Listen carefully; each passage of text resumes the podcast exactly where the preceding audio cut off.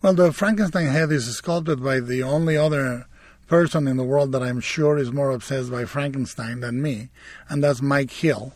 The reason Mike created that face is that he wanted to reproduce the impression that people had when they saw the giant face of Boris Karloff appear on the screen the first time they saw Frankenstein. Because by now the, the monster has been sanitized so much. Uh, it appears on cereals and car commercials or whatever, and we lose the impact of what it was being an audience in the 30s and seeing this face in a giant silver screen. A Mike had to install the five o'clock shadow by perforating one hair at a time and then shaving it.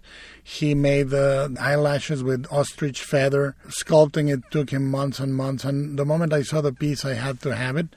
Frankenstein to me is instrumental in the way I see the world because the way some people think about Paradise Lost, I think of Frankenstein is the essential narrative of the fall of man into an imperfect world by an uncaring creator you know, and the way we are alone in the world and we must lose our innocence and learn our way through the world to become who we are.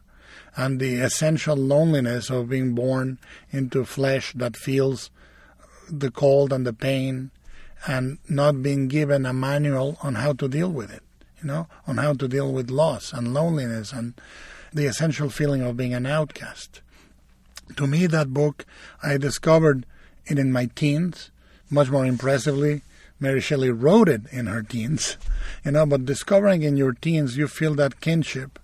It's evangelical for me. It's, it really is the, the monster that is the Messiah, the, the um, is a martyr figure for me, Frankenstein.